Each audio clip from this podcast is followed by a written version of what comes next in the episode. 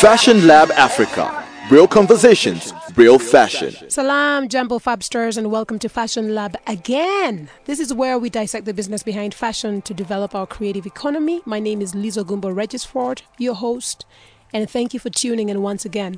Now, today we are back by Fashion Demand or by whatever you call I want to call it East African Fashion Demand to dissect the topic around the currency chew when it comes to the East of Africa and obviously with a specific focus um, on Kenya. Uh, again, just because you asked or if you didn't ask where I'm from. now, at an estimated population of 52.57 million, which ranks 27th in the world with an estimated growth rate at 2.5 annually since 2017, Kenya is a country in East Africa with a coastline on the Indian Ocean. Um, it encompasses savanna, lakelands, the dramatic Great Rift Valley, mountain highlands, I'm sure for those of you who don't know, know it's also home to safari. People say South Africa safari. I'm like, listen, let me take you to Kenya safari, some of the baddest beaches as well, and so much more. Uh, now, Kenya is 67th largest economy in the world, and uh, by GDP, we would convert that to 89,591 million US dollars. Mm-hmm. 67, not bad. Anyway, I want to just move over to the textile and garment industry, which also presents a unique opportunity for countries that are seeking to sort of pursue industrialization. Um, I think this is also definitely a big role that it plays when it comes to diversifying the economy. And I think that if this is actually geared towards export, it would be a great source of foreign exchange.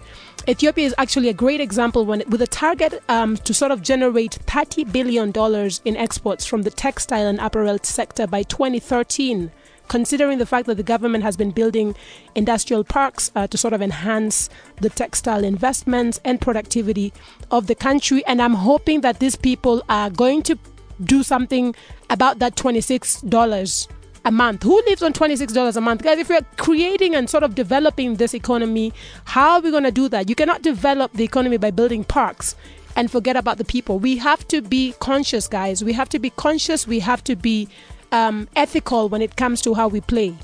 Um, moving more towards this conversation, um, according to an article by TDS blog around its incredible economic potential, Kenya also has a great potential to sort of serve that global, domestic, and regional markets um, from its pool of fashion designers and small tailors.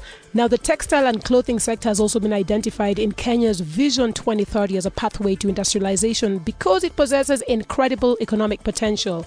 Guys, I'm going to be unpacking this step by step by some really special with some really special guests who are going to be joining us on the show. Uh, we've got a lot to pack and to unpack, but if you're tuned in for the first time, stay tuned to catch up with our wine style guide. This is where we touch base with everything stylish about wine and style, which sort of go hand in hand. Lastly, a quick reminder for you to look out for my favorite segment at the show. It's called Who Would You? Want to dress and why. That's the segment we use to sort of unwind after our heavy conversations. Keep your tweets coming. We're on Fashion Lab AF on Twitter. We're on Fashion Lab Africa on Instagram and Facebook. And I care about your thoughts. If nobody else, I don't know if Edgy does or who does, but I care about your thoughts. I want to hear from you. Um, all right, guys. so allow me to introduce our special guest on today's show. We're joined by a reader, writer, passionate about Africa, storytelling about Africa, and creating strong business in Africa. This is the founder of TDS, which uh, stands for the Dead Designers Studio. And this is built to promote the local fashion industry, rebrand the country, encourage the importance of supporting local and growing our economies. This is Wanjiku Nyoike Mugo. Welcome to the show, madam. Thank you so much. And thank you for joining us. it's a pleasure. Uh, and uh, before I, I know you think you're exempt, no one is exempt uh, from this normally on this show. Who are you wearing and who made your clothes before we move on? Well, let's say that I'm wearing a dress by Galina. Um. It's actually just a like a, a chilled leisure dress. Pretty awesome. And on your footwear, or are you barefoot? It depends, I'm really. barefoot. So I'm Okay, that's but good. Are you are you connecting? Are you getting grounded? connecting with the art. grounded so that we can have a strong conversation. No distractions Very- whatsoever. Oh my word, girl! You are so welcome to the show, and thank you for joining us. Now we're also joined by another special guest. Um, she's a journalist, uh, a journalism profession professional with expertise in both editorial content and editorial fashion. She's been a fashion correspondent for the Designers Studio for three years and has also covered stories on fashion and design in Kenya and the continent. She's edgy, she's fashionable in her own true way, reflecting her creativity and free spirit, not to mention her love for the quirky things from time to time. Hmm. Natalie, thank you so much for joining us. Um, Natalie, who are you wearing and who made your clothes before we continue? Uh, no one's exempt to this one. I'm wearing a simple shift dress made from kanga fabric, uh, made by a neighborhood tailor called Ezekiel. Um, and I love to accessorize with brass uh, rings, which I buy from an uh, artisan based in the Masai Market called Kelly, uh, and a simple bone chain, uh, which also has brass. Okay. Well, thank you for joining us. Um, for those of you who are tuned in, um, TDS, the designer studio, is inspired to create accessibility and knowledge of the Kenyan fashion brands. Um, and I think that it's really cool. One of the other really cool things I want to tell you again is I also stock at the designer studio at the Two Rivers Mall in Nairobi. And I think that for me, uh, I really had, yes, I had a very good connection with you, Wanjiku. And I, I, you know, and I don't know, we're going to talk about it as we continue. The show is going on and we're just only beginning. But there's a, when we synergize in this industry, um, one of the things I want to remind people, it's not about, it's not about who's got the most followers. It's not about who's the most popular. It's about what's realistic and, and, and what the synergy is and the vibrations. I'm really like, seriously, I want the vibrations are real. The synergy is fresh it's real and I feel comfortable and I feel like I'm at home and I feel like yes. Then you take you make these decisions and figure out where to stock. Otherwise, story for another day, but let me go back into our topic. So, we are talking today around um, the current situation. Uh, we're definitely uh, focusing on um, Kenya, but we really want to talk East Africa. And I think that these conversations are important because then we get um, insights. Whether you're a manufacturer who's looking to uh, maybe expand into that region, or maybe you're a brand who's looking to expand into that region, or you just want to know and understand what's happening when it comes to uh, the development of this economy we are playing in a, a three two point four trillion dollar um, industry in this continent, and we, I mean in this world, and we only Africa only has a little piece of this pie, and that is why this is my social responsibility. We do this every Tuesday uh, between seven and nine uh, p.m. right here at Massive Metro, and we make sure that we have this conversation so that we can uh, maybe hopefully start smiling to the bank more. There's got to be something that we something's got to happen, right, guys? something's got to happen if we keep doing this. So I want to just go straight um, into these conversations, guys, and I want to talk about it from the beginning. Now, uh, Wanjiku, let's just start with you. Why not a cake shop or a spa? What role do, would you say TDS? No, seriously, there's so many things to do in this world. So, what would you say TDS? What role would you say TDS is fulfilling within this fashion value chain? Well, uh, first of all, thank you for having us and for sharing about TDS. This is a great platform, so to many more conversations. Um, but the reason why I started TDS is because I, after traveling and seeing South Africa and the, and the different creative industries on the continent, I realized back at home there was no, there was not a place that we could call our own, that we can actually go and say, this is our shop, these are our designers, this is what we can buy. Over and above, let me bring you something from Kenya, and then you bring a, you know, a Tusker t-shirt or a Masai blanket or the Masai necklace, and then that's, that's the extent of like the offering. So, having this shop is an opportunity to to get people to come to Kenya and even for Kenyans themselves to wear the local brands and to see that it's good quality that we're not it's not just ah, I can get my tailor to do the same thing. Like this is high end uh, quality products that are ready to wear.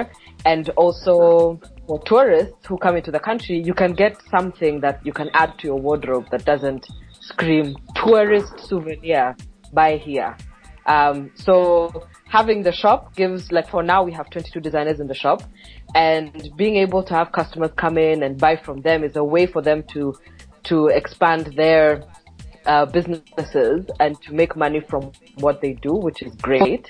Um, instead of competing with with the influx of like mass market things and Chinese products, and this is a way for them to to make money um, and to grow their businesses as well as contribute now to the economy. Because now you make money in the country or you bring it from your country and then you plug it back into the country. So that constant roll effect will will contribute to the economy eventually because fashion i mean we all wear clothes. We're never naked. So. Mm, it's very true. Mm. Uh, now, I want to, I would, I would like, I'm curious, and I'm sure maybe our listeners are too. I'm curious to know, um, you know, as we play in this continent, which I find really hard when it comes to looking and researching and finding the right information, um, that's really up to date constantly. How do you actually get your information? You're based in Nairobi, but you still tell stories from over the, all over the continent, and I think that it's quite precise. How do you get this information in the best and the most accurate way possible? I first, before I do any story, it usually starts with a deep dive into um, research. So, um, there's reading past articles, um, going through um, websites that have featured them before, and even going through their social media uh, pages and websites just to kind of understand somebody in a uh, well-rounded way and then of course then speaking to them directly to get their side of the story as well Thank you, Natalie. I'm also curious, um, how, or let's just say, why are you not, I don't know, maybe why you're not in law, or why you're not doing something else, why you're not in the farm? What is it about uh, the conversations? What is it about um, being able to uh, tell these stories that's really um, important to you? Why do you do this? um, I would not do very well in a law firm. Uh, believe it or not, I'm not much of a talker, uh, but I'm a very good listener and I am curious by nature as well. So I'm intrigued by people's stories, um, and I think it's important to share um, different stories uh, and different conversations. Where do you see the future of African fashion? Um, first of all, for Kenyan, the Kenyan fashion industry in itself. Secondly, for the continent when it comes to every aspect of it, from trading to um, expanding as businesses, um, to being able to also um, take over when it comes to the digital world. Where do you see us going? I think I'd like to answer that question um, stating what I hope will be the future. Um, that Kenya will have a like um, let's say a fashion council, if you will, um, where the, there's a body that actually speaks for the ideas and rights of designers and actually helps to groom the next generation of designers um, and actually having conversations with each other. So it's an industry moving forward together instead of just cliques um, trying to grow alone.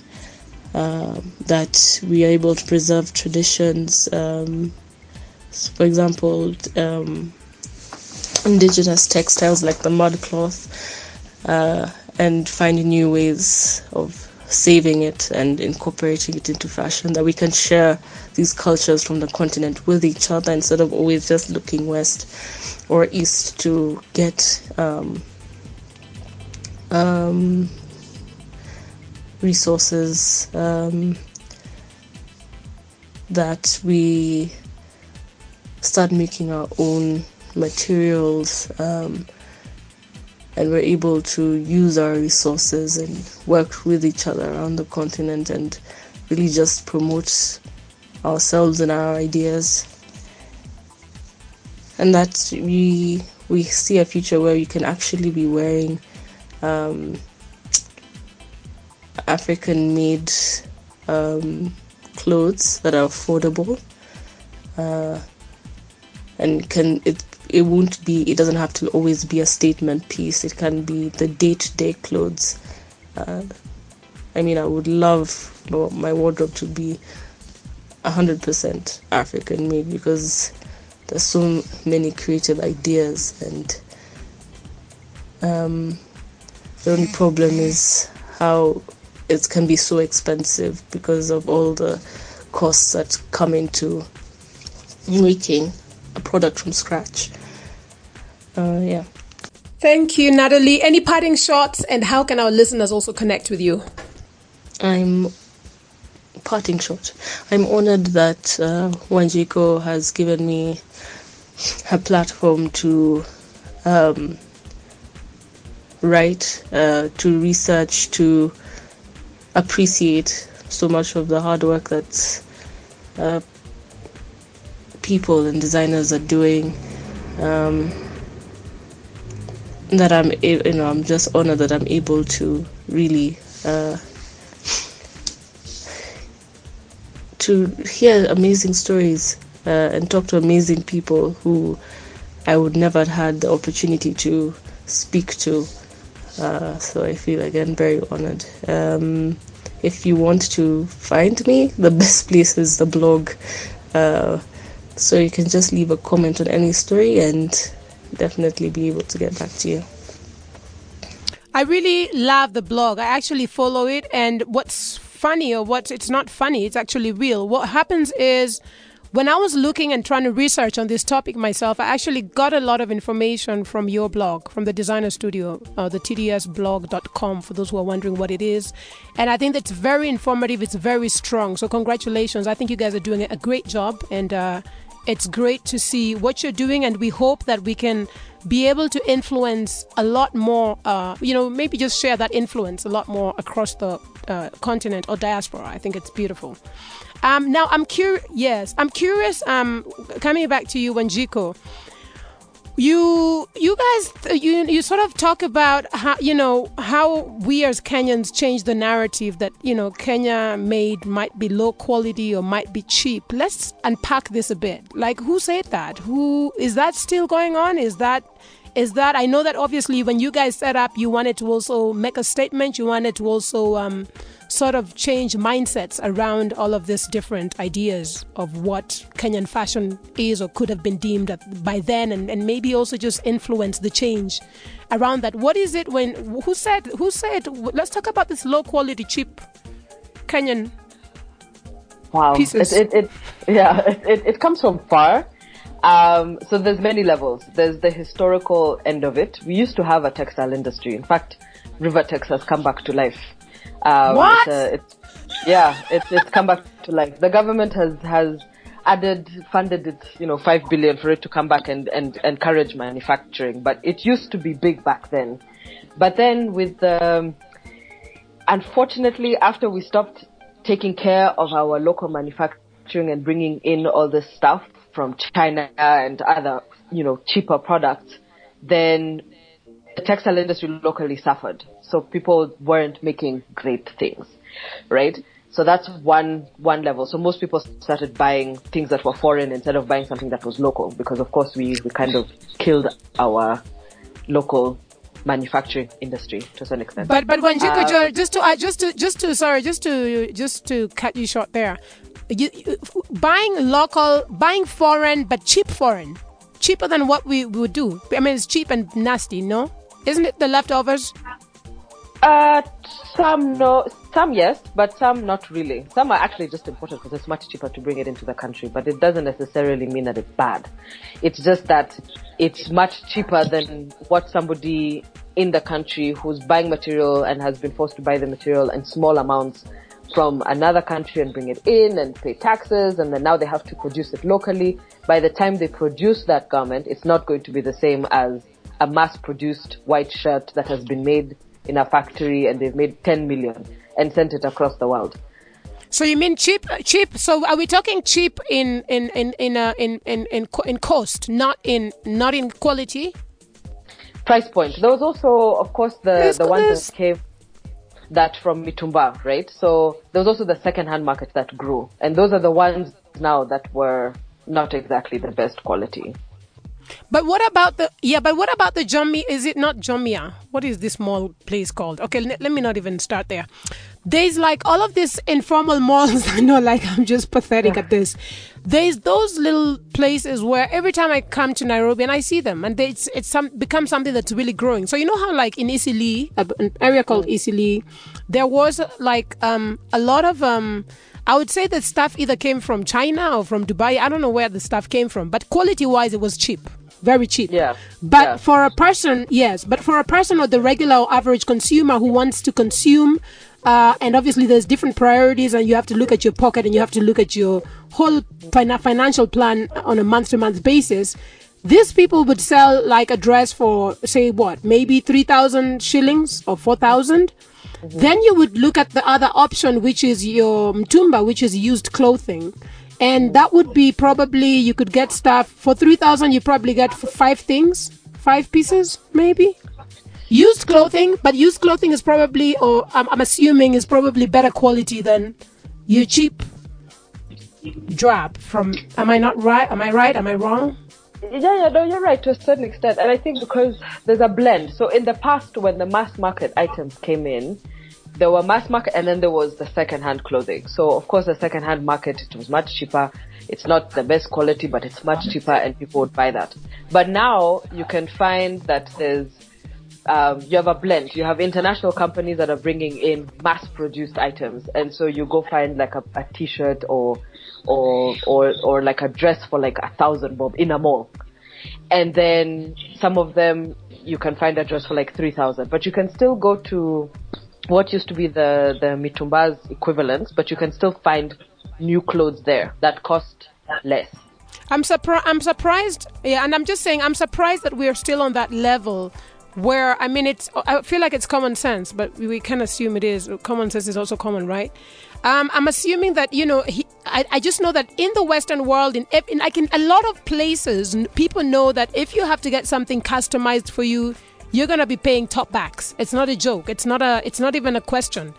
And people, it's it's a privilege. It's an honor. And that's why when people say uh, in Africa, it's very interesting when people say, "Oh my gosh, everybody have tailors," and and and they're like, "My gosh, you guys must have a lot of money." Because the perception of having something customized, and it's true, something that's customized for you has a very big fat price tag to it. It's just that I don't know how people still think that, you know, going to the mall is, is more expensive than you know ordering from the tailor down the street or from a brand or whatever. But I wanna I wanna move to you, Natalie. Let's talk about the textile um, and clothing GDP. I was looking at your article again around the currency chew, and the fact that you, guys mentioned based on this report that was just released. I don't know how long ago this report was released, but the GDP is at 0.6%. And what is what I want us to talk about is com- considering the GDP at 0.6%, and on the flip side, you've got 22 large foreign-owned companies and oper- operating in the e- EPZ, 170 medium and large companies, eight ginneries, eight spinners, 15 weaving and knitting companies, nine accessory manufacturers, over 75,000 micro and small companies, including fashion designers and tailoring units. I'm just, I just want us to look and to sort of see eh, 0.6 percent GDP on the textile and clothing industry. When you have 20, like, what is the EPZ? Is the EPZ not producing locally for locals yet? There has nothing changed around that because there's so much production happen. Okay. Yeah, because this report is from 2016.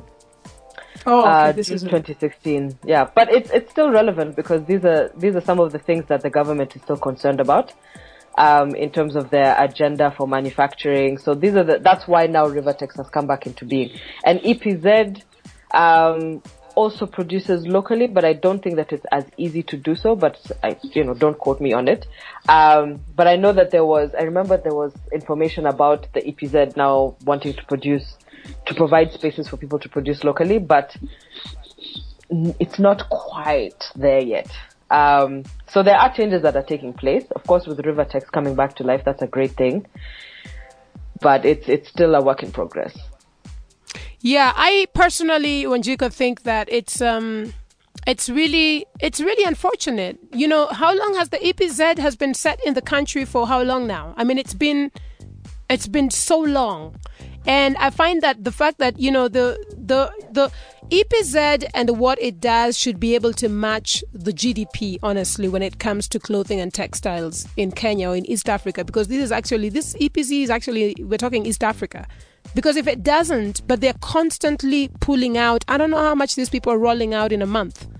But I know that they are pushing hard and I know that they're representing some of the biggest brands and I know that the brands are selling and I find it very strange that up to now there's nothing or there's no call, there's no something could have been formed or some sort of agreement that allows the local brands or the local whoever it is that needs that service needs to be able to access it because of the fact that EPZ is based in East Africa. Why would you? Why would they be hundred percent um, production for hundred percent foreign when they're based in the area where everybody else needs to?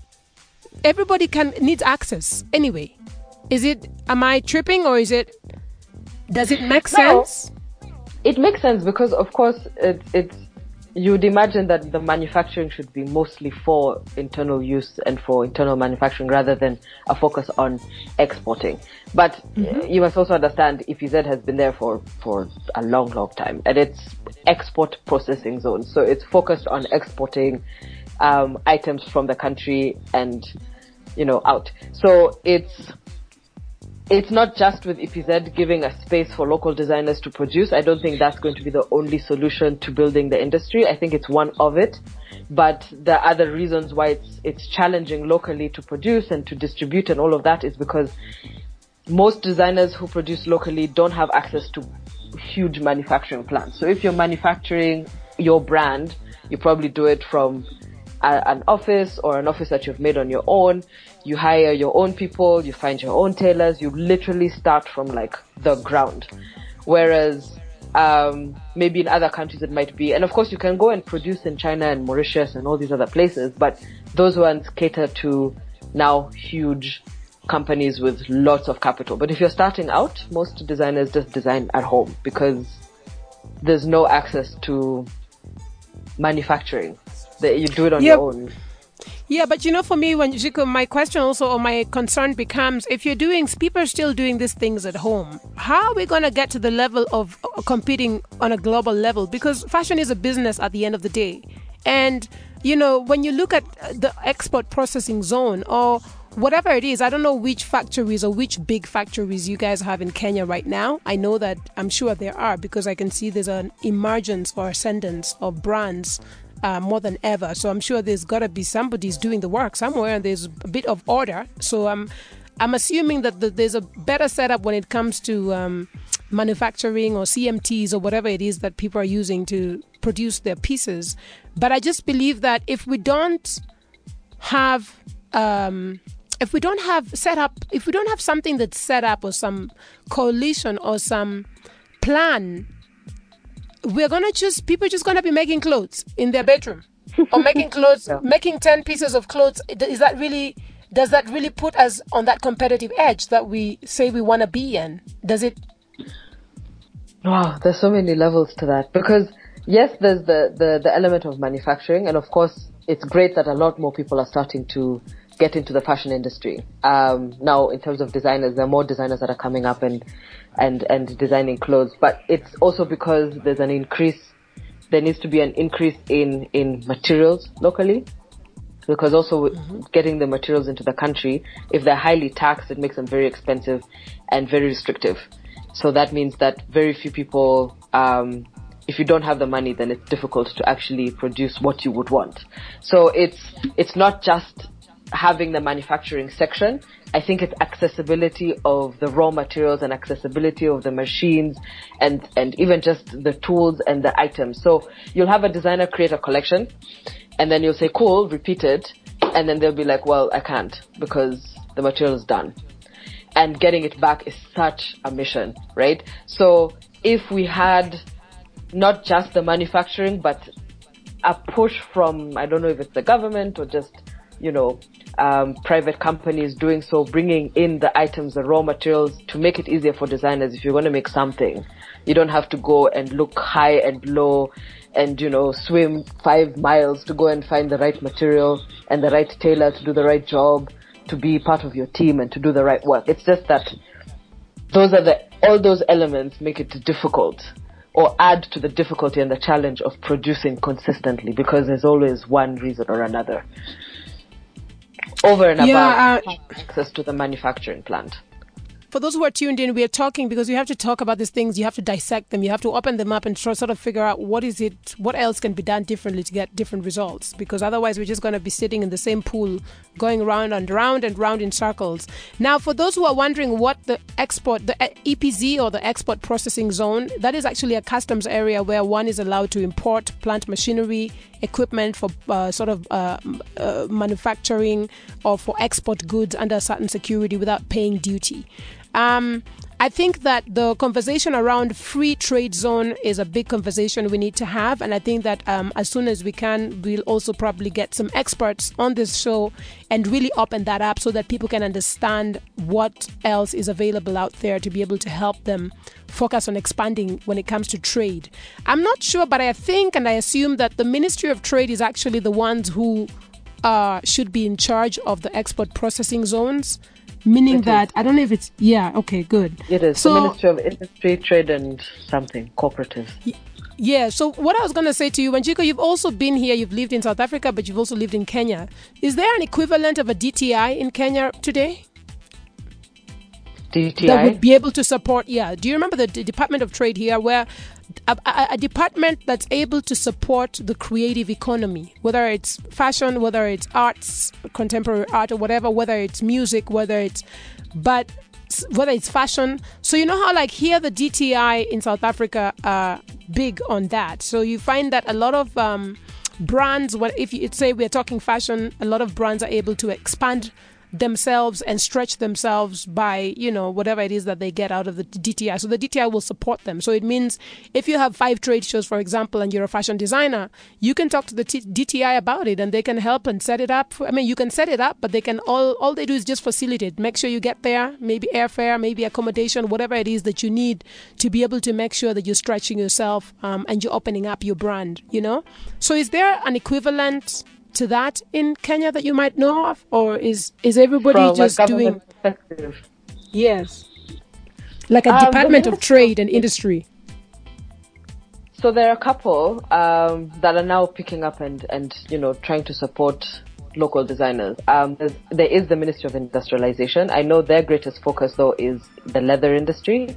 So they have supported mm-hmm. a lot of um, leather companies to either go okay. and be part of a trade expo or something in the States or somewhere else and they go with them. So I've seen that happen. So I know that they support and they're really big on leather. There's Brand Kenya as well and the Ministry of Tourism. Together they also promote quite a lot of, well, they try at least to promote quite a lot of the, the Kenyan fashion industry. But from the government perspective, I think they don't really um, phrase it as like the fashion industry. They kind of talk about it from either uh, a leather, um, the leather industry or the manufacturing side industry or the okay. textile industry. So that's how they okay. they they couch it. So I think if you're a designer, you should still try and talk to them about it and see if you can plug it into any um, activities that they have. But it's not it's not like um it's not in such a huge way that anyone can just go and be like, listen, I'm a designer, hook me up. Um, there's still, we're still growing. Cause an example, recently the government, um, made a directive and they said that on Fridays, like today, civil mm-hmm. servants are supposed to be wearing made in Kenya outfits. And this was done, I think, by the president. wow. Huh? True, it's true. That's interesting. It's story. yeah, it's great. And it was, it was done during, I think, a Mashujaa Day which was just the other day around October, October 20th. Um, and they said the government was ordering all civil servants, you're supposed to wear made in Kenya. And it's like made in Kenya on Fridays. So at least that's the start of a good conversation. At least coming from the top and saying, guys, let's wear local made clothes is a good start.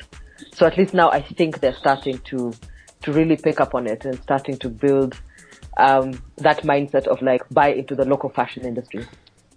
So now, you know, for me, Wanjiku, one of the things that I look forward to is, and that's a very big step. You know, all these things is always one little step at a time. It's better to move one inch or half an inch or 0.03 millimeters than to be forward. exact. At least you're moving yeah. forward. That's why. Mm. So for me, mm. my thing that I think I, based on what you're saying, I'm looking at it and I'm saying one of the things that I look forward to seeing is the uh, sort of how we split up and how we, we are able to pull out the what we call the tailors, you know.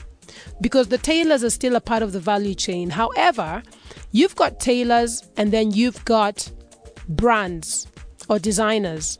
And what happens, or what I see, especially when I was set up, I was still, I also, when I got back from the US, I, I, I was set up as a brand in Kenya from 2007 to 2010 and I felt the the the I felt the miser I was miserable. I mean, generally I was just a miserable person.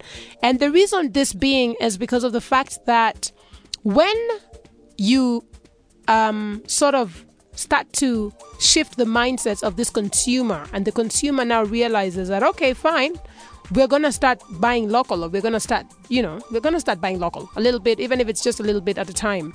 And when they start buying local, there was two, what was our biggest or what was my biggest challenge or my biggest competition then was Mtumba, which has still not been banned.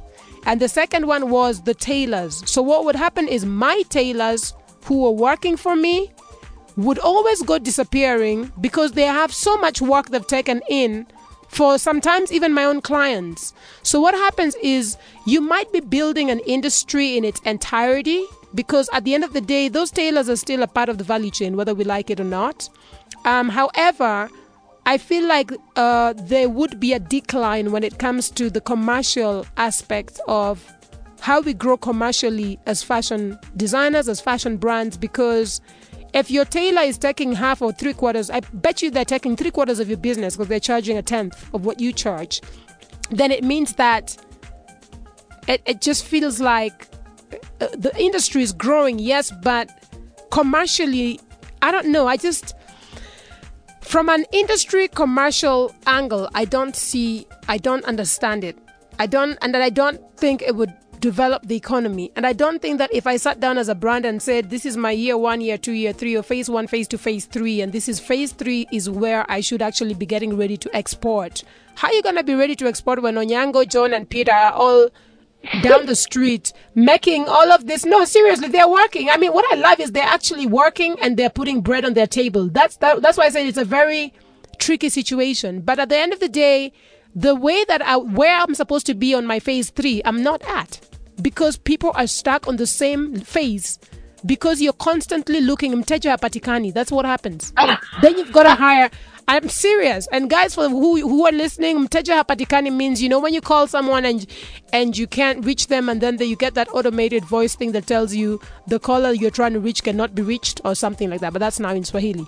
But i'm just saying the the that indiscipline of the fashion industry on that level has a very big, um, I think, very big effect on how we grow as a brand, how you grow as a brand. Yeah, no, you've got sure. a, and, you've got and, a, and you've got a store. Sorry, Wanjiku, you've got a store. Do you have brands that are still complaining about the same thing I just said? Because I, I mean, obviously things have changed. That was like we're in 2019. We're literally getting into the new decade, but we i might what i'm saying that happened to me in 20, 2007 2008 and 9 might still be happening to people and i'm curious because if it is then we have a problem. And now we have to figure out what are we going to do to be able to change that fix that. Yeah. Um, yeah so of course 10 years ago things were very different. Um, not that they've completely changed and everything is hunky dory now, but I know that it's gotten better. So in the past, I think even the fashion industry in 2009, it was really still quite raw. You know, it hadn't, it hadn't yet grown into what it has become now. So even now the fashion industry changes like every year there's something different. But with tailors, um, I think what the brands, because the brands now that we have in, in, in the store, what they've managed to do, I think, is to, is to, is to really, it, it takes a lot of energy and a lot of effort to find people who will stay with you and, and work for you and be able to consistently do the job. There's still times where I'll hear, ah, this tailor dude has just disappeared and walked up and left. Or, you know, in the past also people used to, the tailors used to make the item for a designer and then they would go make on the side for someone else the exact same piece. Yeah, but now, the thing worse is them just disappearing. You just call them and they're nowhere to be found or they tell you stories like, oh, you know, so and so, something has happened, I need to go up country. Then you just tell them goodbye. We'll see you maybe never. Um, but designers and the brands now they're starting to really like hone in on people and train them and like really bring them into the company. So even when they work for the company, they stay in the company and they're able to now produce. But there's still challenges. It's not perfect. The big ones that have been doing it for many, many years, especially those who have like their leather, their leather brands and they have their factories and stuff, the small, small factories, those have been able to, to retain people. But the element of retaining them, even for the designers now, sometimes it's an issue. Sometimes it's, they disappear, you know, because they don't have that etiquette and training. So I would imagine it's also, um, it's kind of like, it's also a fight between the tailors, like in the past when people were like, oh, I'm going for a wedding. I'll go talk to my tailor. He'll make me a dress. So you take him like something from a magazine, you tell him make this thing, he makes it. But now the problem is taking those guys who are the ones who know how to sew and cut and pattern and all of that stuff and then bring them into your business. Some of them are like, mm, I'll continue doing my same behaviors of disappearing. Maybe I'll do it. Maybe I won't. Whereas now getting people who are trained in the fashion industry, who are trained to actually like do that pattern cutting and understand, you're now coming to work in a company to do the work in that company for them. It takes a lot more effort. It's possible, but it's it's uh it's it, it takes time because now we're trying to clear that mindset of the tailor mindset. You know, if you take a tailor from somewhere and tell them come and work for me, he still has that mindset. You have to still train, train, train to get him to understand. No, no, stay here. Girl, didn't you not hear that you can take them out of the hood, but you can't take the hood out yeah. of them, girl? Please. But anyway, we hope that we can take the hood out of them. listen, but it's listen, when you, when you, when you, I'm, I'm, yeah, go ahead but even the brands we have are starting to not starting they're doing well in being able to get a collection replenish and produce and replenish and produce so it's it's Without definitely any problems yeah there's still hiccups but it's better yeah but it's manageable it's manageable and I, I, have a question for you before we take this music break. What? Why are you not in? You know, for your passion for fashion and your you know, you really are passionate about it. I mean, anyone can hear you or anyone can walk into your store, or anyone can see you talk about fashion and know that this is someone who really cares about fashion. Why are you not a brand? Why did you why did you stay away from what we got ourselves into? Six feet under and below. Six uh, feet I, into deep. I I I love fashion and the business of it. And I love the idea of creating a business that can support other businesses. So I'm not interested in designing. I couldn't sew a button if you asked me. Like if you told me to sew five buttons, I, that would take the whole day. But um, honey, fashion design doesn't mean you need to sew. I don't know how to sew either. Fashion, fashion is a business. You need to just yeah. get the right team to make sure everything's happening. I think, yeah, I know. I think at this point I'm more interested in actually just finding the designers that are out there putting them in a place and then sharing it with the world rather than maybe later I might, I don't know. But I feel like every year there's so many designers that keep coming up. I'm like, there's no need. They're doing great. I just need to be that, and then it doesn't create a conflict. If I'm in the shop, I'm not trying to promote one over the other because this is mine and that's another designer. Like I'm just like, listen, all of these things here are awesome. So what's your taste? Do you like this or wow. do you like this? And then we just guide them. But for me, I'm, I'm, more interested in that, in just finding great brands, putting them in the shop, sharing it with people. The customers buy it, they're happy, I'm happy, we're all happy. Uh, wow. So we are going to be rolling over to Edgy Benson with his echoes from New York. Edgy, welcome to the show and thank you for joining us once again. Uh, before we get into the matters at hand, you know the drill. Who are you wearing and who made your clothes? Hey, Liz. How are you? It's nice to be back on air. Um, what am I wearing today? I know you're gonna be disappointed as usual. I'm wearing Diesel, but I'm also wearing a City Junk t-shirt and a City Junk pair of sneakers. So I'm mixing it up a bit, but you know me and Diesel, we have this thing going. Gosh, you know, you and Diesel have this thing going, so I'm just going to not say anything today and I'm just going to focus on moving on along. Eji, thank you for joining us on the show. Now, today you've heard, as we've been touching base with Wanjiku uh, Nyoike of TDS, we've also been talking with Natalie and sort of unpacking this conversation when it comes to just understanding the current situation uh, in fashion uh, with the focus in Kenya, but over, overall, we're trying to really touch on the East African uh, market. Now, you as a manufacturer, uh, out of the three of us here today, I feel like this is something that you might be able to have more insights around. Now, when you look at the example of just the government of Kenya and how generally uh, investment friendly they've been, uh, you know, when you think about the reforms they enacted uh, to sort of simplify both foreign and local investments, including the creation of an export processing zone. Um, that export processing zone, as we all know, an increasingly significant portion of Kenya's foreign financial inflows are actually uh, remittances by non resident Kenyans who work in the US, Middle East, Europe, Asia, whatever you name it. And we know for sure, based on a report, which was the last report, and I, like I said, I got a lot of information as well from TDS, thank God. Um, when we look at that last report, uh, with a GDP, Kenya's GDP of 0.6%, 0.6% is basically according to that latest report. Um, and this report, as we as much as we are talking 0.6%, uh, out of this, you've got 20 la- 22 large foreign owned companies who are operating in the export processing zone. We call it the EPZ. 170 medium and large companies, 8 ginneries, 8 spinners, 15 weaving and knitting companies, 9 accessories manufacturers, and over 75,000 micro and small companies, including fashion designers and tailoring units. What is your take, um, Eji? And let's be very honest about this and how is this going to work? Do you think that the EPZ and how they have set up is actually adding value to the local fashion industry? or is it actually taking away value and taking away uh, maybe some attention that it might have given to the local industry when it comes to the textile and clothing to be able to sort of change perceptions and to be able to also create a bigger impact? You talk to us, Eji. Talk to me.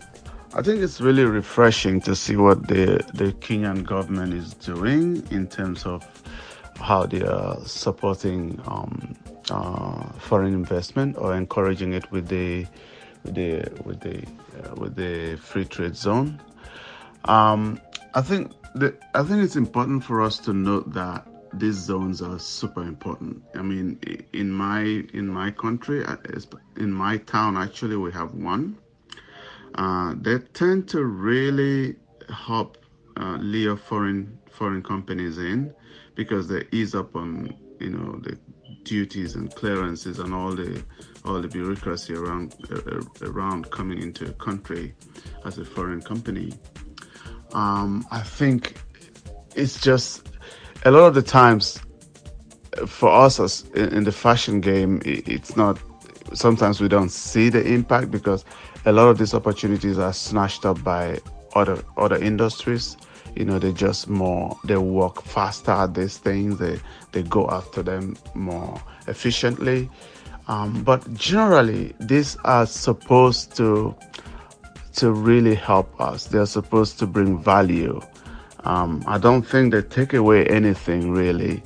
Um, if anything they allow other companies to come in and if, if african companies African companies could learn, local companies could learn from foreign operators because they're sometimes more organized and we could learn things like that things we could learn organization. And they're also coming with a with a bunch of resources in terms of sourcing and stuff. So there's something there to be gained. I think for me i think they're essential in terms of how we we we are able to compete because uh, just standards are a big deal. And these these zones tend to bring in foreign companies and these foreign companies tend to add to you know a, a surge in, in in in our own standards you know? So i think they add a lot a lot a lot of value. Um, in the east african uh, space i'm sure that you know you guys, I mean, the East Africans, I'm sure, it's the same as it is for us in West Africa. Um, these zones are super important. One of the areas in fashion that Africa has, Africa can really grow, would be like, you know, just the processing of um, cotton, especially, you know. And I think that with the EPZs, you know, it'll be easy for uh, a mill from outside to come in and set up, you know, uh, set up um, a fabric mill, a fabric uh, processing mill in in a, in an African country, and you know, with all the cotton we have, um, we could really be like a big source for for cotton-based items. You know, denim, uh, canvas things, even you know, so many things that we could be a big source for. You know, but we need expertise and involve foreign involvement in in processing our cotton instead of sending it out raw to different countries where it's processed and then resold to us as a product you know? So i think the EPZs they they bring that kind of um, um, they, they have the ability to bring in foreign players like that so for me, there will always be a, value add for me. I feel like EPZs add value. I mean, we're not utilizing them as much as we should. I mean, the one in my place, I mean, there's a, a clothing store and stuff, but I think we abuse it, it, it when you have a clothing store. We should benefit from it when we are having like clothing processing, meaning a factory that makes clothes, a, a mill that makes fabrics and stuff. So we could use the EPZs as actually a lure for foreign investment, for foreign participation by us Africans. We don't, I mean, us Africans going out to, to, to a foreign mill, a foreign factory, and say, look, we have an EPZ. We want to partner with you. Let's do something in Africa. It's duty free, you know. So there, there, there, there should be a big tool for us in the fashion game to to bring in other people to come in and help the industry at home. Um, for me personally, on the manufacturing end, we've been thinking of setting up a denim mill in Africa, you know, and this an EPZ is like the perfect place that we've been thinking of locating it, you know, just because of the machinery that you would bring, the equipment that you would need, uh, you know, all the all the ancillary things that you would need. They would have to come from somewhere, and then them being able to come in duty free would help a lot. So yes, the EPs is uh, just a huge, huge, huge thing. So I congratulate the government for actually doing that and for encouraging it. Thank you, Edgy. Hmm. Lots to talk about today. Um, Edgy, do you have any parting shots uh, or anything else you want to add on before we roll over to another favorite segment? You know which one's coming. My parting shot on this would be like if, if Africa could build more EPZs, you know, and not just build them, but make them really, really effective, encourage the populations to, to actually use them in a good way, you know, tell the industries at home, look, guys, it's a free zone. Get your foreign investors or get your foreign partners in. Let's do some things. I think it's also educating the African public about what it is, you know, and and for us as fashion fashion stakeholders to say, look, there's a place here. How do we how do we how do we put our own foot in it? How do we how do we claim some part of it? You know, so I think that would be my parting shot. As fashion stakeholders, let's utilize these places, let's maximize um, and uh, you know help the government in, in pursuing um, the goals of, of developing our, our developing our business through the EPZs. All right, guys, we are back and we are talking. Yes, we are back and we are talking uh, everything around uh, the currency too when it comes to fashion in East Africa with a specific focus in Kenya. And we've been joined by really cool guests. We're talking to Wanjiku Nyoike Mugo, who's the founder of uh, the TDS, which is the designer studio. We're also talking to her fashion correspondent or TDS fashion correspondent, um, Natalie Kimani. And we're just talking. And I hope that you guys are getting something out of it. If you want to reach out to us, please feel free to tweet um, on Fashion Lab AF. We are on Twitter on Fashion Lab AF. We are on Instagram and Facebook on Fashion Lab Africa. We definitely want to hear from you, so share your thoughts with us um, as we continue to sort of unpack uh, what's really going down when it comes to Kenya, fashion, and everything about it. Now, Wanjiku, I want to come back to you and thank you so much for um, bringing this insight. You're very knowledgeable, by the way. I'm like, gosh, I could have been having four professionals here having the same conversation, but you know, we're actually having it um, on on our own. Let's talk about um, sort of the export ready market. So for me, I'm curious about the local spend versus the market for export. Would we, you, let's start with the local spend. Would you say, uh, as we continue to evolve, as time goes by, do you feel like there is um, an emergence of more local uh, buy local spenders who spend and actually enjoy the fashion. Spending local is one thing, enjoying it is another, and a lot of people do not buy what they don't enjoy. So let's talk about that.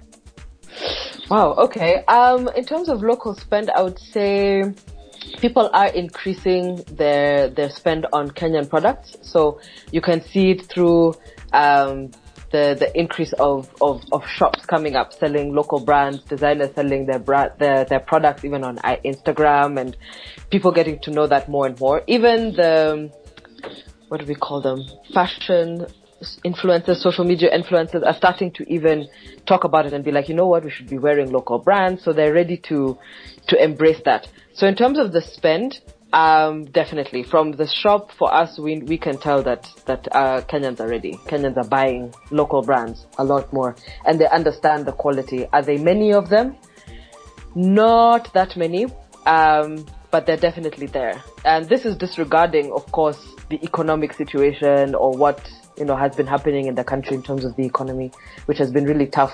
So of course, the spend has kind of reduced, but when the when the economy is good, people are starting to spend and buy local and choose local. So even we can find people saying, "Listen, I'm going for a wedding, or I'm going for a conference um, internationally, and I want to wear Kenya." They'll even come to the shop and be like, "Find me something," because I want to go and represent the country when I'm out there. So there is, there's definitely um, an increase in spend to buy local, but it's not. Um, it's not to the level where you have like fashion designers in the states who sell like an item for like three thousand dollars or something like that, and they have people who buy. Not yet. Um, but can I ask? Yeah, yeah. Go ahead. Yeah. No. So it's the spend is there, but I think people are still not dragging their feet kind of, or they're still trying to fight spending so much money on something that's local, and yet. Um, Why? what is this about? I'm getting so angry every time you say yeah, this, and I know. I know. Why? What is still, what's wrong with the locals? Should we get a new name for it, or should we say it in French? Local, ah, local. Hein? Est-ce qu'on va acheter local? I don't know. I think, and that's why I'm saying it comes from a, a history. So it's we're, we're convincing them more and more that it's there. But you see, at the same time, they're also very knowledgeable. They won't just spend on Kenyan designers just because you say it's a Kenyan designer. They will actually be like, okay, this is quality, it's different, I'll buy it.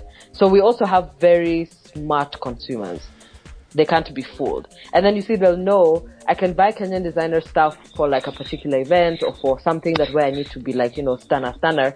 But if I'm going to get a shirt to go to the gym, why am I going to spend a lot of money? I'll just go buy from shop X that sells it at a thousand nine hundred bob. So they, they can spend, they're just very conscious on how they spend their money. And because yeah. as, you know, the world is, is such a, it's such a small place now, people travel. So you know quality. Tell me, Wanjiku. Uh-huh, go ahead. No, because there's still this might be tricky, but there's still people who call themselves designers, but they haven't really gotten there yet. Um, to that level where you know, girl, just say it. Like, don't don't be scared, girl. Don't be scared. No, because we ain't never scared. We're still in, uh, uh, working on it. There's still people who need to understand pricing and how you price your garments. It's not just saying I'm a designer, so therefore my dress is now 10,000, you know, without much thought to it. So there's, there's still that understanding of how to price your, your, your pieces and the consistency, the material, the sourcing. There's still a lot to learn. Even yeah, but you, Yes, but let's just agree that we all know, and obviously, also who you who are listening, you Wanjiku as well, everybody know that you know when it comes to the creative sector, or just generally, out of all industries, the creative sector is the easiest one for people to wake up in the morning one day and say, "I'm an artist," or "I'm a musician," or "I'm an, a designer," or "I'm a blogger." How about the latest one? There was one that I'm a stylist. The stylist was the worst. Photographer, I, I, yeah. The fashion influencer, oh my God, if I hear that word one more time, I'll cringe. I'll fall over.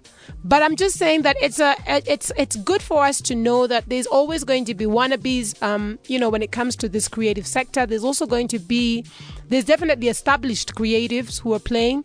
And then there's those who are coming up who are really emerging and probably be the best but you know this is what it is. It's it's this is what happens. Everybody say they're everything. So we have to just be uh, aware of that. And then you have to be able to smell the rats and then smell the fish and then smell whatever else you can smell so that you don't um you know you don't have to be exposed uh, exposed to it. So you as a shop owner Wanjiku could you tell could you just share with us i'm curious about some of the brands. Could you share with us some of the brands that you stock in the shop and why and why? Okay, well, I'll, I'll say generally, the reason why I stock the brands that are in the shop is um, all the brands that are in the store have their own signature to their brand. They have their own voice. They have their own style. And there's a consistency in their production. There's a consistency in their, in their style and in their, their voice. So each brand stands on their own individually. So we have, for example, for jewelry, we have, um, Kipato Unbranded, Lakwetu, and we have embody accessories. And Wazawazi also has started um, producing some some small accessories with brass. But I can tell you that all those brands, even though they're making brass jewelry, they're all different. So you have embody accessories is very bold, it's very out there, it's for the, the woman who's not afraid to wear like a huge necklace and just go for coffee. And then you have Kipato that has like pieces you can blend that are stunning, but they're not like super, they're not heavy, they're not big and bulky, but they're just, they're, it's like for the timid person who just wants to be a little bit out there, but not too much. And then you have Lakwetu that, that has a very, like, clean lines, um, and things that, that you can wear to work and you can wear them every day. I mean, even Kipato, you can wear them to work and stuff, but embodies like the bold woman, you know, so mm-hmm. each of them stand on their own. And even for clothes, there's different brands. Like for yourself, your your aesthetic is completely different. It's also for a bold woman who's not afraid to like you know show her body, but also wear good quality stuff. And then you mm. have uh, Kiko Romeo, which is she's got like fit. Her fit is, and it comes of course from her experience of like over 20 years in the fashion industry. We have other brands like Icon. She's she's just fresh. She brings in light things, things you can wear on the weekends, but you can also wear them. Um, she has some suits for for for work, but she's mostly just very like fresh and flirty, and you know that's her style. Um, we have Ashera. She also has like she uses print, but hers is also quite. Um, it's for the, the, the edgy woman, you know, who wears who wears her pieces and can wear like a you know, like pants with lots of colors and you can still pull it off. And then we mm-hmm. have, um, well, right now actually we're also stocking Mandevu. So that's a bit of a, an extra just for the men. So you can dress well, but you can also take care of your beard. Um, we also have Equeta that does sandals, the leather, pure 100% leather sandals. Um, trying to remember all the others. Galina does gowns, but she also has like her diffused collection for like just easy breezy type of designs. And mm. then, yeah, I'm trying to go through the shop in my mind, trying to tell you all of them. But each of them have, they have their signature. They have like Wazawazi's leather products. I mean, you can tell Wazawazi from a mile away right? So it's not just, oh, she took leather, she put a strap, and then she made a bag and she's selling it at like 20,000. There's design and thought and there's her character and her spirit and her vibe that goes through her bag. So those are some of the brands that we have and that's why we stock them. Mm. And tell me something, would you mm, would you say that these brands are export ready? Um Yes, I would. Um, export ready, there's a lot of other elements to it other than just um, the finish or the quantity or or uh, there are a lot of other elements to being export ready. So export ready also includes you really have to know.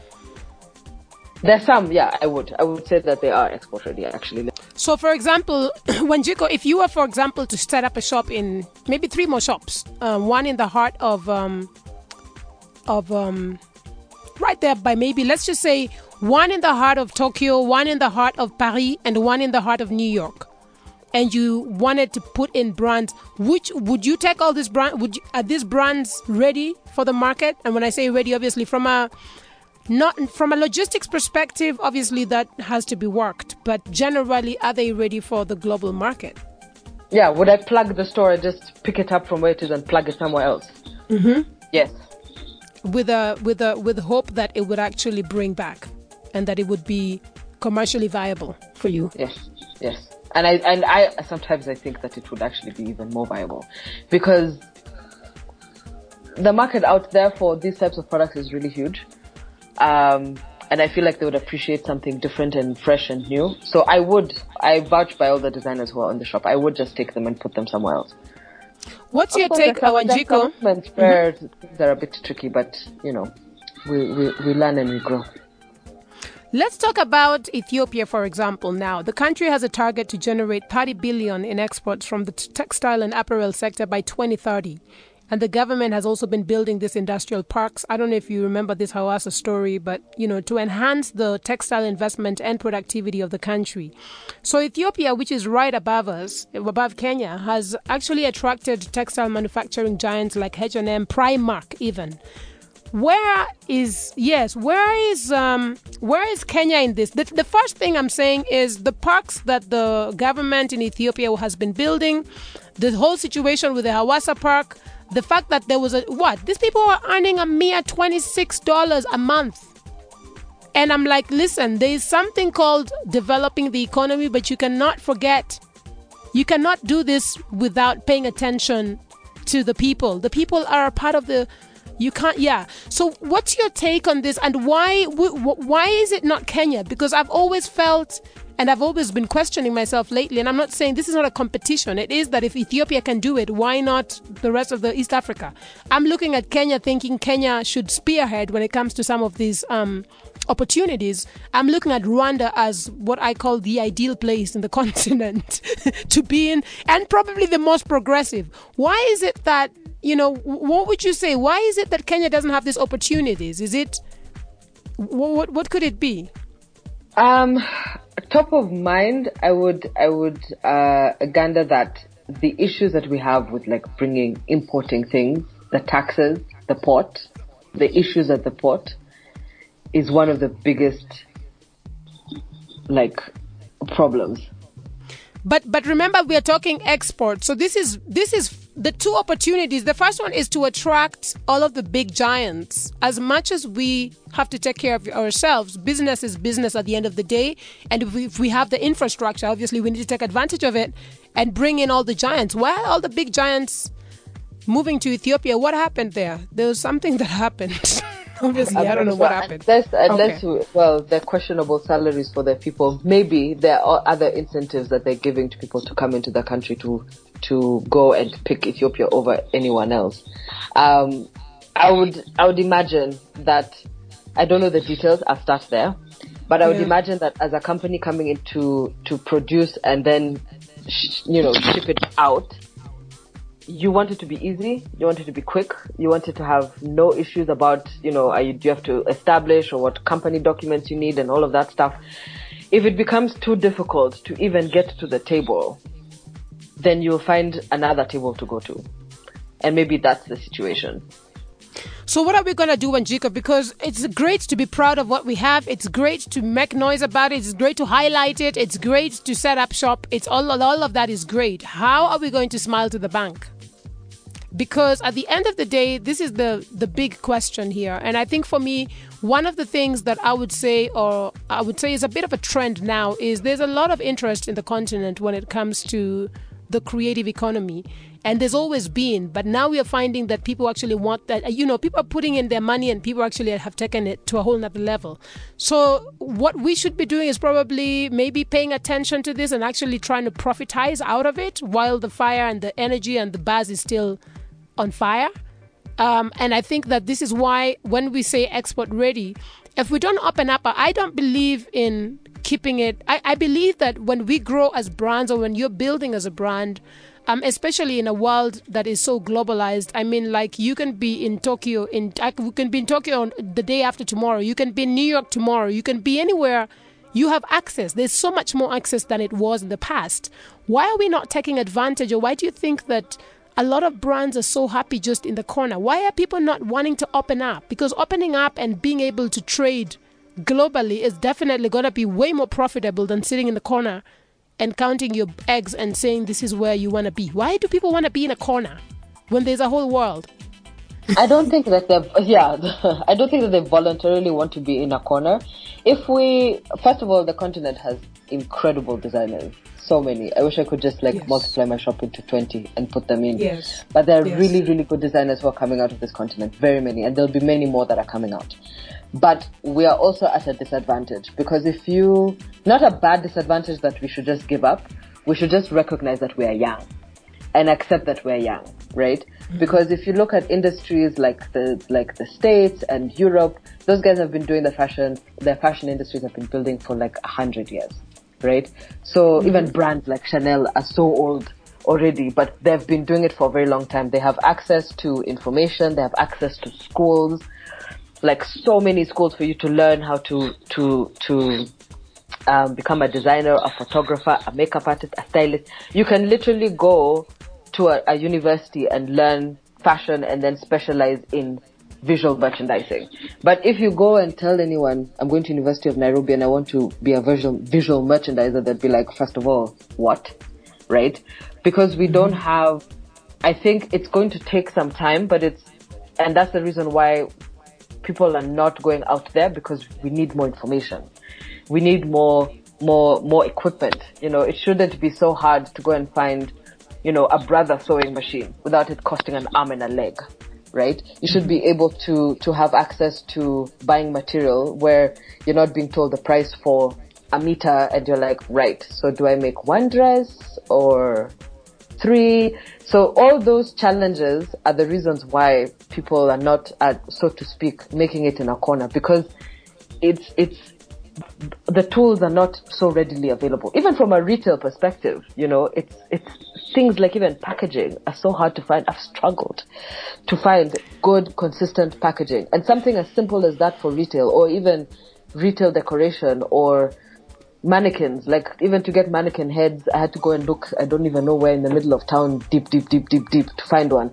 And those are the the challenges that we need to overcome. So, be it the government allowing for materials to come into the country without them costing an arm and a leg, to provide subsidies for fashion designers who need to produce garments and they need material to do that and they need the tools to do that those are the things that will get people more confident. And the more we have education systems, the more we teach designers how to, to produce, the more we teach them about the business of fashion because then that's how we will grow. But if you're just, you know, a, a, student, you're, you're in University of Nairobi, you're studying some degree that you're not particularly happy with, and you're like, I want to get into fashion, there's not a lot out there for you to be like, yeah, let me go and do this and I'll get all the information I need and I'll be able to grow and soar into the world. It's still, there's still many pieces that, that people need to get for them to have that confidence and that access to information and access to resources and access to material for them to now go, but, I'm going to go out there. But now, now my big question as we wrap up now, when you, is who's going to do it? Because, you know, for me, what I find is not, something's going to have to change.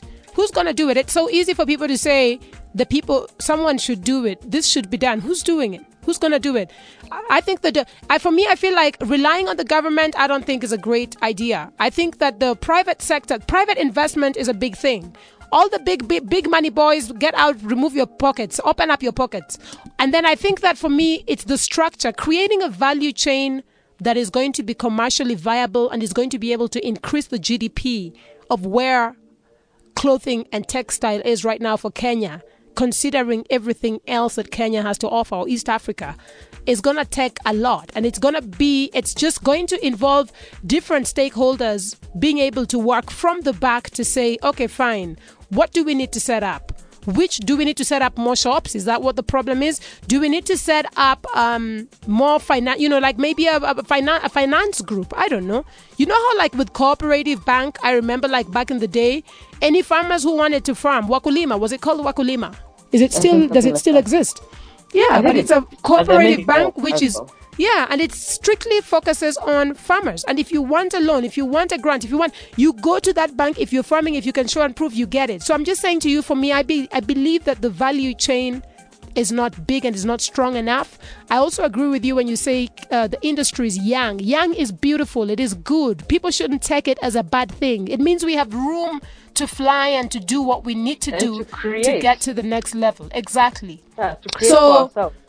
Yes, Wanjiku, I really want to thank you uh, for joining us on this show and for really just unpacking uh, this conversation with us. Natalie, I also want to thank you for also joining us. For those who are tuned in, you've been listening to the Fashion Lab, and this is the show uh, that dissects the business behind fashion. Today, we've literally been dissecting uh, sort of just uh, maybe just a glance at the current situation when it comes to the fashion industry in East Africa with a focus in Kenya.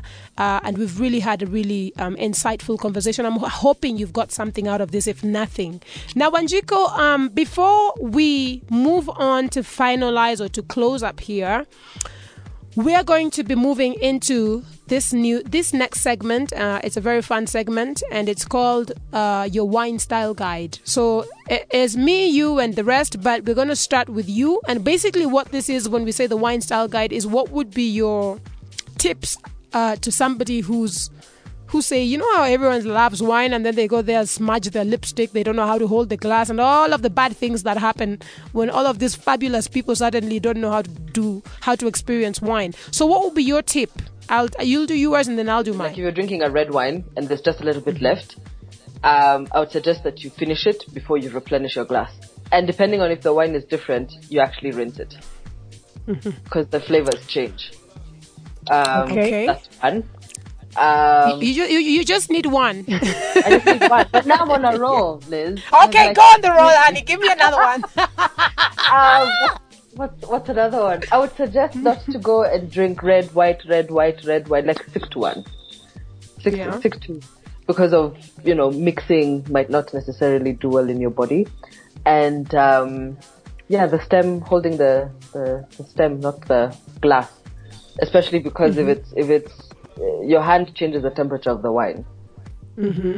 Thank you very much. Um, Edgy, what is your wine style guide? Well, like I said, I'm still learning. So I've been reading up on on tasting wine, what to look for. So so I'm supposed to be looking at a number of things like the look of the wine, you know, the color, the intensity of that color. And then I'm supposed to be looking at um, you know, the smell of it. What's the, the aroma of the wine? And also, I should be looking at the taste of it. It's sweet, the acidity. So I'm I'm learning, you know, I'm learning all of these components of, of what it is like, what you need, what you're looking for when you're tasting wine, you know. so I'm still learning up. All right, guys, my wine style guide today is you know how they say spit. I am like, please do not spit. Run away for your life if you see me. Do not spit that wine, drink it and swallow it, please. Taste it and swallow it. Yeah, and I know that, you know, yes, people say, you know, oh, you know, you you know, it's what it's about this, it's spitting or it's just tasting. And I think uh, spitting it is to me is the most disgusting thing that I have to sit in a wine tasting to look at happening. yeah, yeah. Please just like swallow it, please. It was not gonna kill you. If you're driving, then don't taste. You know, either swallow or don't taste. That's my policy. That's the wine style guide today, brought to you by you know who. Um, and now we are rolling over to our fashion top three. Now, Wanjiku, because it's um between me and you, I think this is what we should do today. Fashion Lab top three basically is like normally a wrap up or like sort of a, a fine um sort of fine tuning the conversation to come up with three top elements that sort of uh, your recap for the show that people can take away with them because a lot of times sometimes people listen to the show and sometimes they just want to remember key things and sometimes listening to this show for two hours is not as easy as we think it is so Yeah. i will do i will do one you will do one and then one of us can take the third is that fair Okay. you can do one first or do you want me to do one You start. Set the pace. Okay, so I think for me, the first thing will be creative, uh, creating a competitive value chain. It's not there yet. That's my first. Wanjiku, do you? So let's just so let's just say buy local is our second Yeah. thing. Buy local.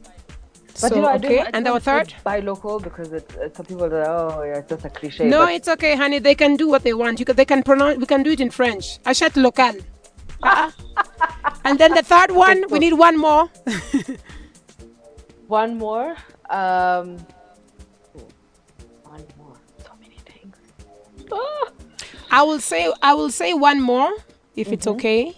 Yeah. um, explore the global market because there is a global market it doesn't mean that because you're a brand you need to stay in the corner where you were born and raised okay, I like that one. It doesn't yeah if you, it works for you it works. If it doesn't but explore it at least explore it. The global export market i'll even say that.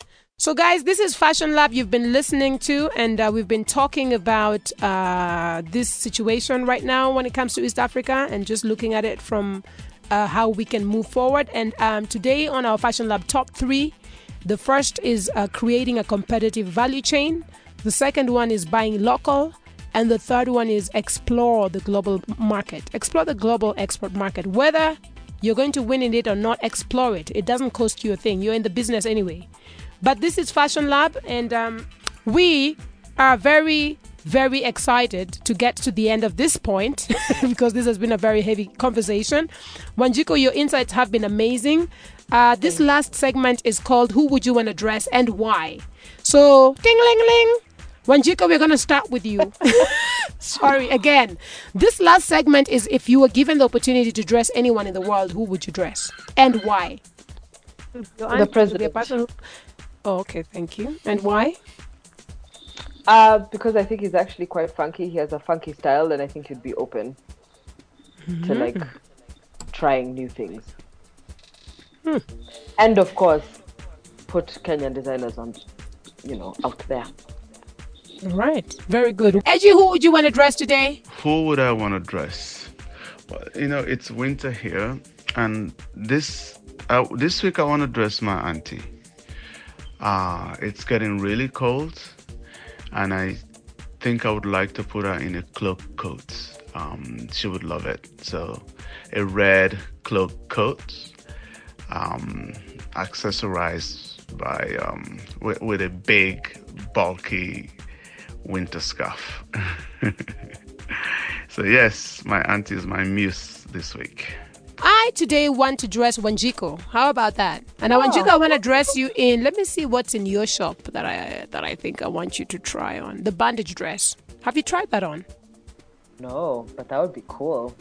I do have your your black, blue, and neon dress, which I love. I know, but I don't want to dress you in that. You already have that anyway. I want to dress you in the bandage dress and some nice red heels and some red lipstick and just get out into the city and take the city off and paint it red or blue.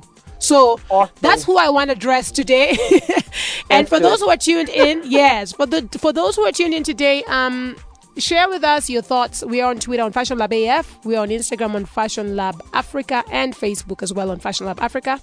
And um, for those of you also who want to sort of share, uh, you know, any extra inquiries, um, any information, if there's some shows that you think we should be dissecting in this lab that we haven't touched on, email us at info at fashionlabafrica.com.